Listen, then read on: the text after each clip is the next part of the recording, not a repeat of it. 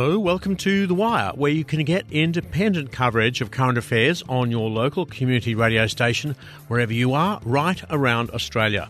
I'm Roderick Chambers in Sydney, and coming up on The Wire today. You can never overestimate the, the stupidity of people who deal with these things. I mean, reading the judgment, it's clear that the judges have no understanding of the science behind IVF. The Alabama Supreme Court has ruled that frozen embryos have the same rights to life as living children. The hand of IVF clinics has now been forced into suspension as those handling embryos can face legal action and serious criminal charges. So, what does this mean for the future of IVF?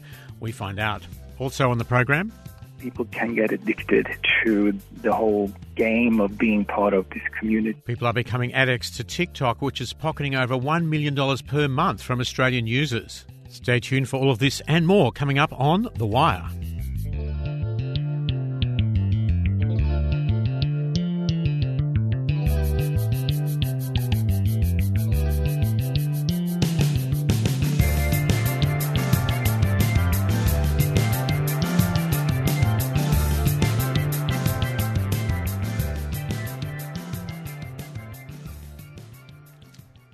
Less than a week before the annual Mardi Gras parade, the Mardi Gras Board officially uninvited the New South Wales Police Force from marching in the parade. Federal police have since also pulled out. Organisers cited the need to provide the LGBT plus community space to grieve following the charging of police officer with two counts of murder for the murder of Jesse Baird and Luke Davies. Reporter Olivia Bowie found that Premier Chris Minns expressed hope for the return of police participation and a review of the decision. I'm hopeful that the talks between New South Wales Police and the Board of Mardi Gras can come to an agreement for Saturday's march. I think it's important to show progress in relation to police relations with the gay community in Sydney. Perhaps more importantly, I think it's important because there's a lot of gay and lesbian police officers who are proud of their profession and proud of their community and want to march. And many of them have been marching for the last two decades. So Police Commissioner Karen Webb has faced criticism over her response to the Mardi Gras decision, and this morning had this to say in response. There will always be haters. Haters like to hate, isn't that what Taylor says? Um, but I've got a job to do. As I said, it's a big job.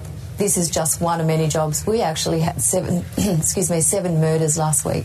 We had a triple murder out at Parramatta. Mm. We've had others. This, though, of course, is is a complex matter. All we need to do now is find Jesse and Luke, mm. um, so that their families know where they are.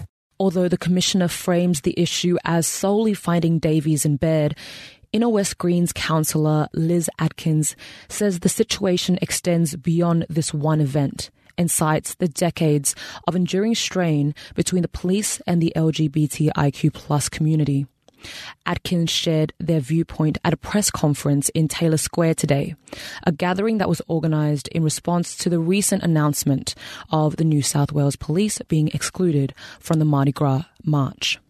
Since at least 1978, we know that New South Wales Police have had an attitude of violence and discrimination towards gay people, queer people, LGBTQ people. It's a long history and the Sackar inquiry into gay hate crimes showed us that the attitude hasn't changed. The report says the attitude hasn't changed, and I think the Commissioner's comments in the last few days around so called crimes of passion and quoting Taylor Swift about haters has shown the sort of contempt that the New South Wales Police hold the queer community in. Member of the activist organisation Pride in Protest, Wei Tai Haynes, agrees with the acknowledgement of this violent history. Furthermore, Tai Haynes highlights concerns about pinkwashing that are unable to conceal this historical reality. There is a very tenuous and strained relationship with the police, and that is because the police have exacted abhorrent violence on the queer community, both past and into the present. Um, the case of uh, Jesse and Luke is no exception to that, and we abhor the violence that was exacted upon them on the day of their murder. Uh, it is for this reason that we have campaigned tirelessly to have the police outside of the parade because we do not believe that they have a place pinkwashing their message and what they represent when they exact so much horrible violence on our community. Josh Pallas, immediate past president of the New South Wales Council for Civil Liberties, shares his thoughts on the lengthy and strained history. Insofar as queer advocates like Pride in Protest say that there's a long history of violence that mars the relationship between police and the queer community, um, from our perspective as the Council for Civil Liberties, um, we accept that as correct and it accords with our experience of monitoring policing over decades. Given the enduringly tense relationship, Ty Haynes expresses approval for the removal of the police from the march. We welcomed the decision of Mardi Gras yesterday to um, remove the police um, from the parade as directed by the board. Um, we are standing by as we observe updates from uh, the lobbying and the pressure of the police force and uh, the Labour government to try and get the police to march again. Um, and we hope that Mardi Gras maintains and backs the call to keep the police out of the parade in light of the tragic events that have happened and just how deeply hurtful and tragic and um, how politicised they have become in relation to how the queer community relates uh, to the police. But beyond the specific Baird, Davies, and Mardi Gras controversy, there are appeals to consider the broader perspective. Pallas emphasizes the importance of making tangible future measures to protect the community from police violence. There are three things that we're calling for. The first is disarming general duties police. Uh, if police don't have guns easily accessible and readily available, it'll be harder for them to kill and maim people. Uh, the second is police investigating police is no longer good enough, if it ever was good enough to begin with. So the police commissioner saying that the Victorian Police Commissioner is going to look into the New South Wales Police weapons policy is not good enough. That's not independent. Any investigation needs to be independent of both the New South Wales government and police forces. And the third is the process of police investigating police after critical incidents just needs to change. It's not good enough that people have to leave police up to investigating poor police conduct. The Law Enforcement Conduct Commission has found that its oversight measures are um, inadequate. Why don't we just shift all of those investigatory powers to them? Olivia Bowie there with that report. Whenever I want to catch up with current affairs in Australia, I head to thewire.org.au or I follow them on Twitter. I just search for The Wire Radio, all one word. And yes, they're on Facebook too. Recent research conducted by Queensland University of Technology and the ABC has revealed that Australians spent a whopping $1.9 million on 84 of TikTok's biggest streamers in the space of just one month. It was also found that 70% of each dollar donated by fans was pocketed directly by TikTok, with only 30% going to the streamers. Georgia Hayway asked Patrik Wikström of the School of Communications at Queensland University of Technology why people are sending such vast sums of money to their fans on a platform which takes almost 70% of the cut.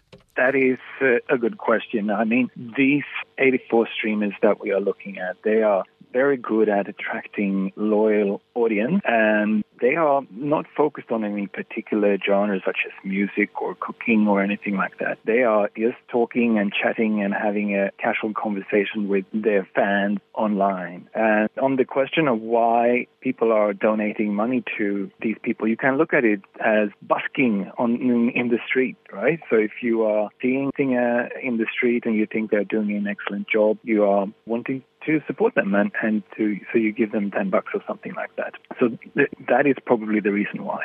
There are some other darker sides of things, and that is that there are very gambling like structures behind this, which means that people can get addicted to the whole game of being part of this community. And we've seen, and we give some examples in that article of how people spend more money than they probably should, considering the, the economy they're dealing with. Part of your research in conjunction with the ABC involved donating some coins to a live streamer. Now, it was uh, revealed in this process that one coin was worth 93 cents, but TikTok pocketed most of the donation with the streamer receiving only 37 cents. So, how can TikTok Receive such a large amount of money from a donation that should presumably go to the streamer? Well, TikTok can do whatever they want, right? So it's uh, it, uh, th- this is the way that this chain has been set up. So you're absolutely right that if you uh, if you give ten dollars to a singer in the street, that singer gets all the ten dollars. If you do the same thing on TikTok to a live streamer, the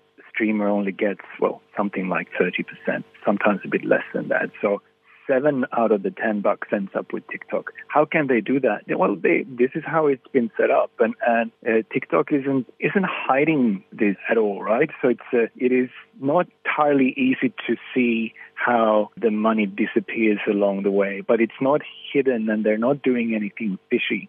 So if they want to do it this way, uh, they can certainly do it as such, and and people seem to be okay with it in, in one way or another. At least they're still playing the game. There have been some people who have spent tens of thousands and even one person who spent $300,000 in a month. Do you think TikTok is an app that encourages addiction? And if so, do you think the Australian government has a responsibility to intervene and address this? I think TikTok and this, these kinds of gamified, as they say, activities encourage addiction. And in our interviews with these people, they expressed that they didn't feel in full control of their behaviors and, and, and, and, wanted to stop. In the same way as when you go to a casino and you have a gambling addiction and so on and so forth. So there are very strong parallels between them. So it, looking at it that way, the Australian government should have the same responsibility to regulate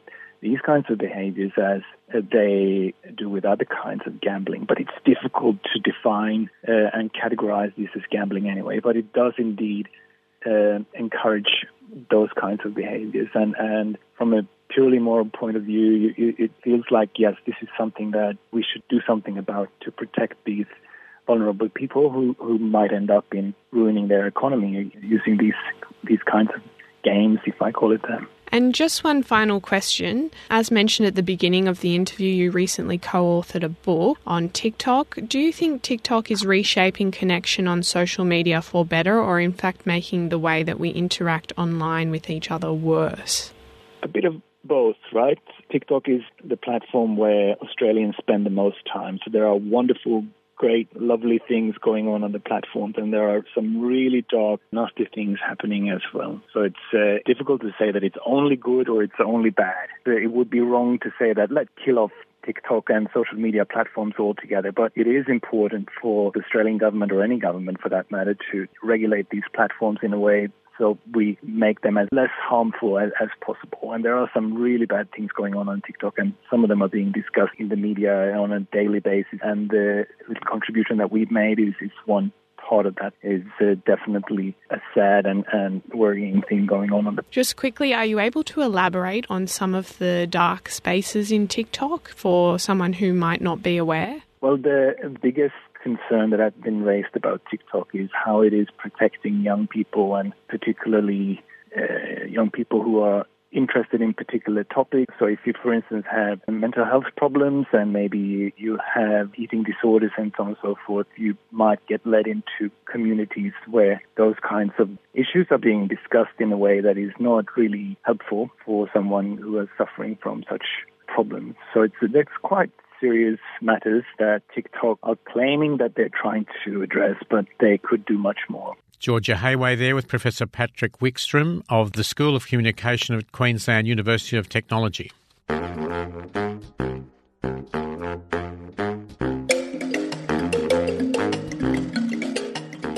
Hey there, I'm Hamish McDonald. Around Australia, you're listening to The Wire. Take it easy.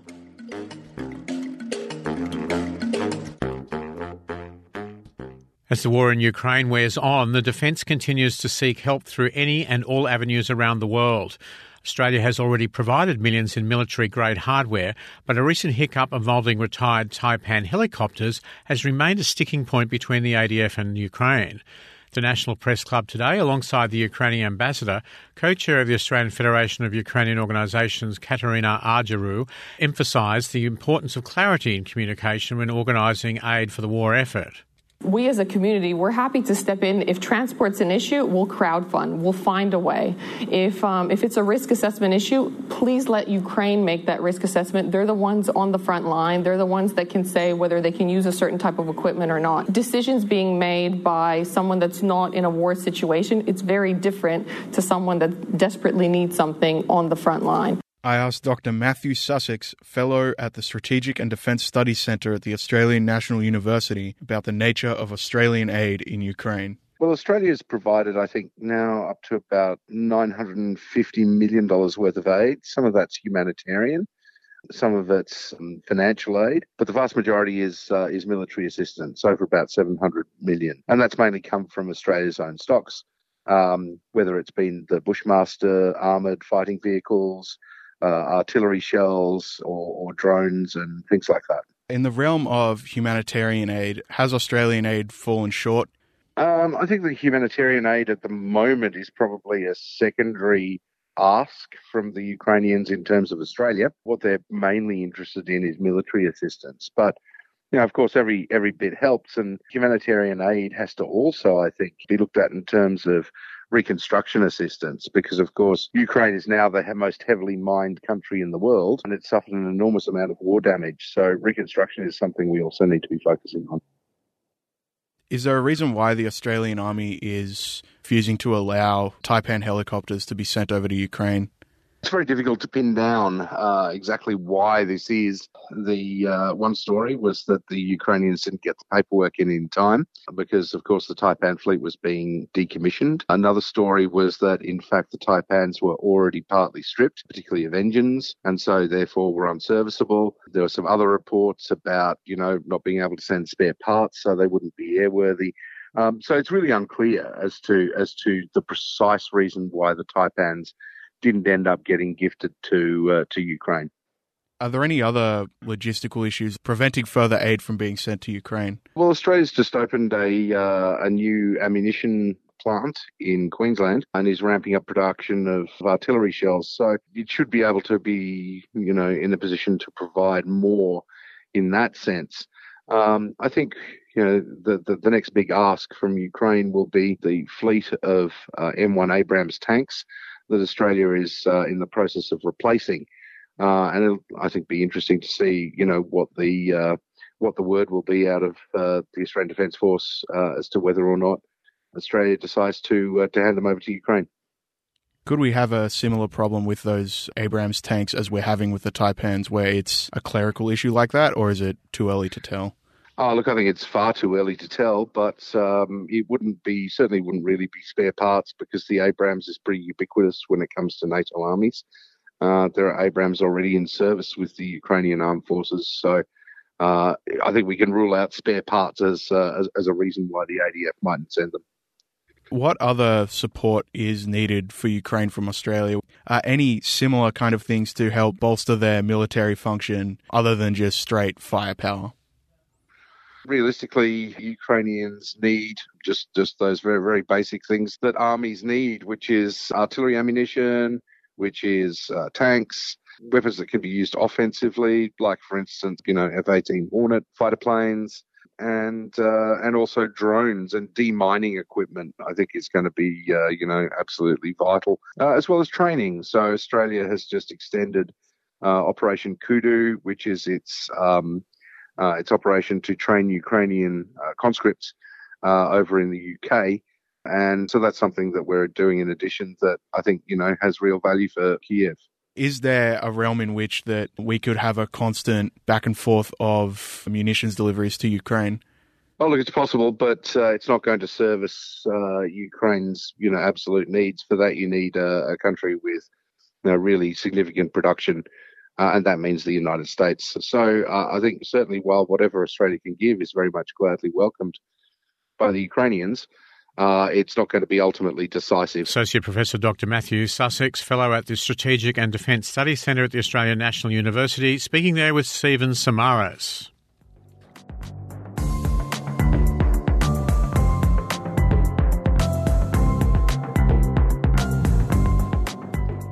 The Alabama Supreme Court has recently passed a law stating that frozen embryos are considered children and have the same rights to human life.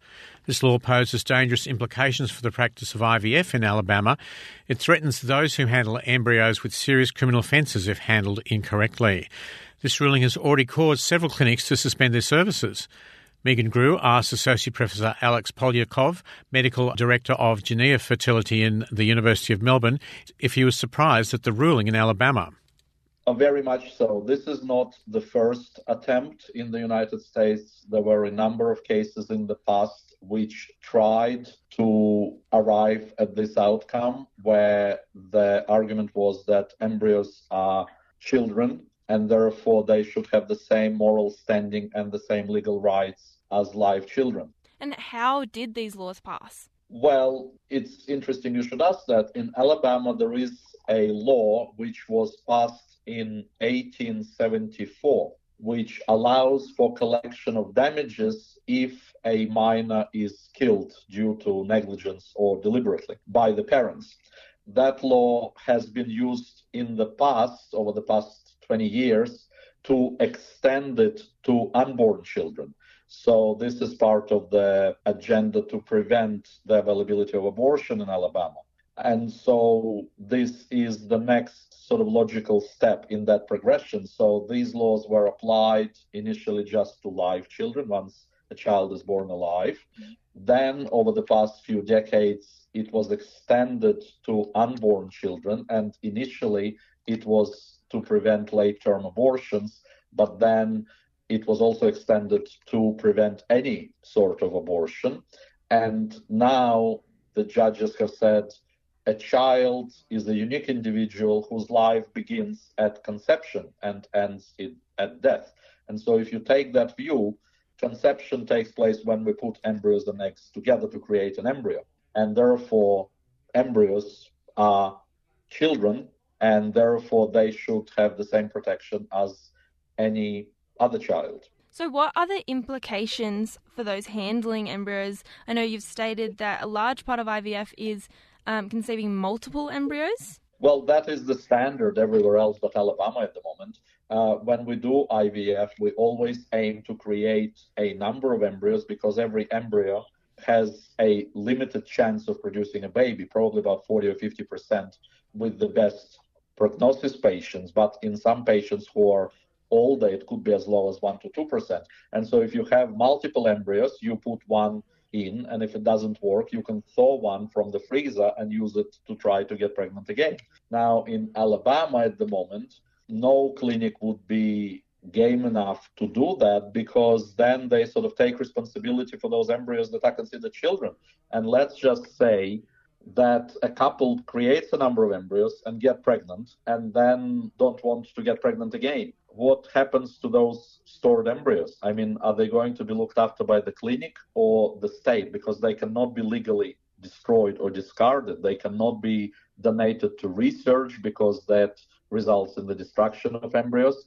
Even donating those embryos to other couples would be problematic because, based on this decision of the Alabama court, you would have to go through the whole process of adoption, and that, that is really quite difficult.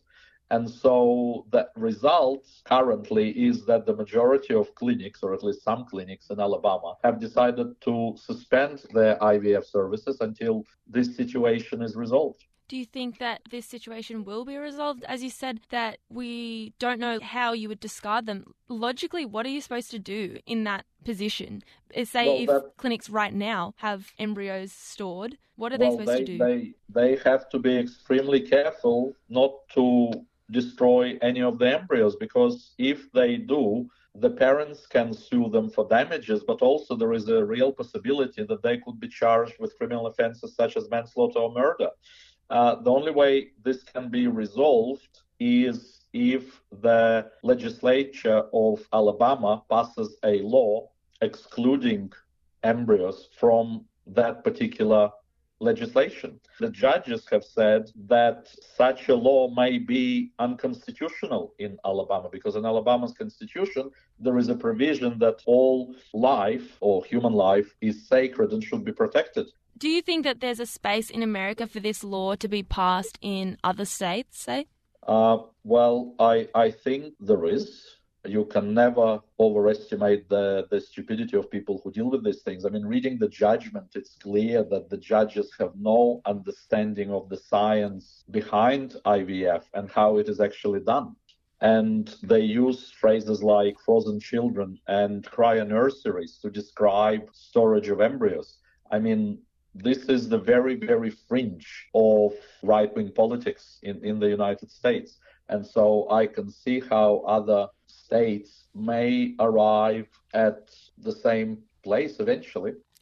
Associate Professor Alex Polyakov, Medical Director of Genea Fertility at the University of Melbourne, speaking there with Megan Grew.